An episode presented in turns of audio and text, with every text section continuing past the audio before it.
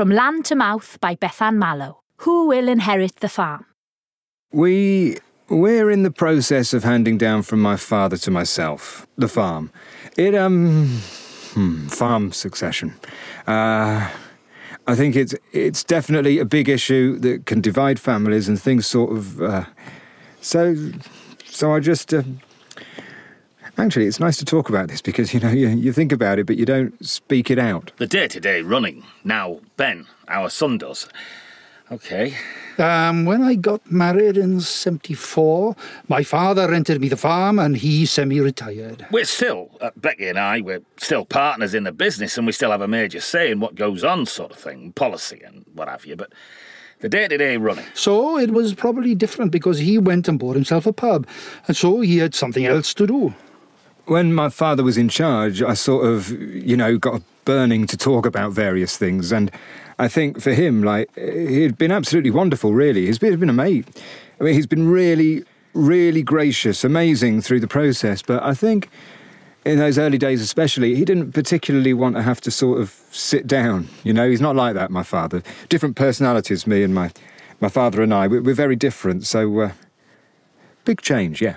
I'm very aware of the fact that I'm getting older. He's always said, right through my teens, he said, you don't have to. There's no pressure to come and farm, but the farm is here if you want to come back to it. It's yours to run if you want it. I keep saying it would make more sense to everyone if we swapped houses. But I don't think they fancy this one much. There's no central heating here. yeah, we have had, you know. I know that he feels quite strongly about owning land. You know, but what he would ever do on it, we've never really discussed. Yeah, there was quite a bit of tension around, but I think I've. Oh, what was I going to say? Yeah, expectation. It's all about, you know, to think. I had an expectation, you know. Because My father said to me, I'll be in charge for a year and then you're in charge. But it's not as simple as that. So I had that expectation and. Uh, and, and you know he he had a obviously what he thought of as that was a different thing to what I uh, how I saw that it is all about expectation because if you, you know, if you, what you need, this is again, this is the planning thing where what needs to say is, okay, I am completely in charge for a year and you're effectively an employee. And then for three years, you'll have X, Y, Z responsibilities. And then after those three years, it's over to you sort of thing. You know, that needs to be a quite clear conversation. I keep, I've been asking the accountant ever since Tom died, you know, should we be making Chris a partner? And he's always said no. But I don't know, you see. You do need a plan. I mean, obviously. Obviously, the place is willed to Chris. But whether or not he should be made a partner, I don't know. If that would ease the transition, if something happens to me, I don't know. Well, the next generation's going to carry on because the financial incentives are there to do it. The only alternative is to put a, a processing plant in and sell mm. milk to the direct to the public yourself. Um, so, um, making yogurts and maybe ice cream, uh, which we have thought about. Mm. You know, uh, I think Ben would be quite keen to develop that one, really, wouldn't he? Yeah, well, it's something that could be developed, and it's um, it's a leg we may go down as a possibility, you know. But it's not for my. That's well, there's so much competition out there, and it's not done on the cheap, you know. You have costs and yeah, it's something that they may do. I don't know. It's uh, something that uh, I particularly, whilst I'm alive, I, I, particularly want to put time into, you know, if I'm honest. Hmm. It'll probably go on another generation. It won't go to her because, as you know, she's having a cushy life up in North Wales, so. Uh... Don't give him ideas. yes, it'll probably we've got patches of ground besides where we are at home. Um, so they'll probably go to the girls and they can rent it out to another farmer, bit of income for their time, or they can sell it or whatever they want. Um, like, I'm the fourth generation of my. Uh, this farm. So, you know, if uh, my son comes in, he'll be the fifth and so on. His only problem is he's got a problem with women. Hmm. Uh, he seems to change them quite often. And if you do that when you've got a farm, this one takes a couple of fields and the other one takes a couple of fields, it'll be all gone. uh, uh, so, right, uh, what else? Retiring. Uh, yes, I've always said that I want to retire when I get to 70. Right, well, I'm coming up there, so um, then we'd have to go and buy a house. Um, and of course, we're not selling nothing, so that would take all our spare cash then to buy a house.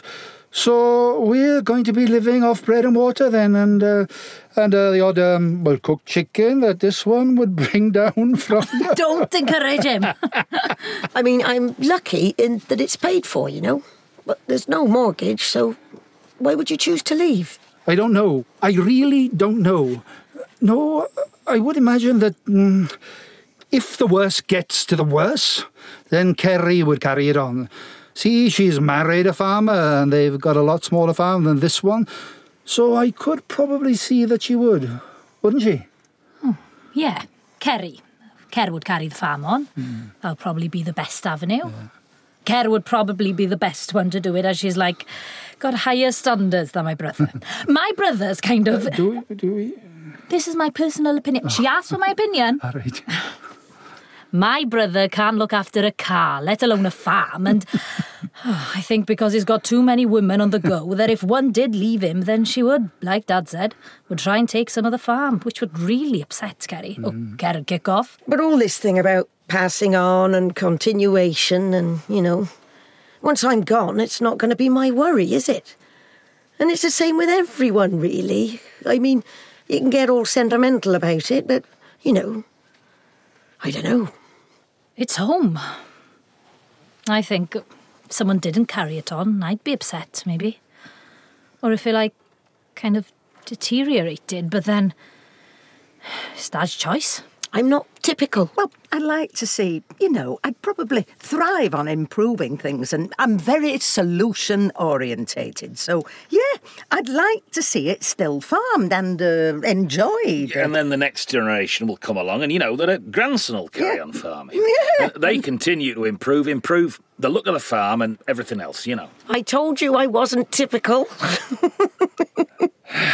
Well, I think, as far as I'm concerned, if I could come back in 30 years' time and see it similar to what it is now, or when I go, that'd be that'd be what I'd love if I can come back and don't see it in rack and ruins. That'll do me. Yeah. I don't know how it will turn out, how many kids we'll have. There's a lot of unpredictabilities at this stage, but what I'm quite sure of, what I'm certain of, is that it will be laid out very clearly because that's uh, it's all about expectation. If it's unclear, then you start getting problems. I think. I don't know. Ask me again in 40, 30, 20 years. Yeah. Who Will Inherit the Farm? Played by Angela Bain, Susan Brown, Anni Dafydd, Robin Griffith, Robert Mountford, and Howard Ward.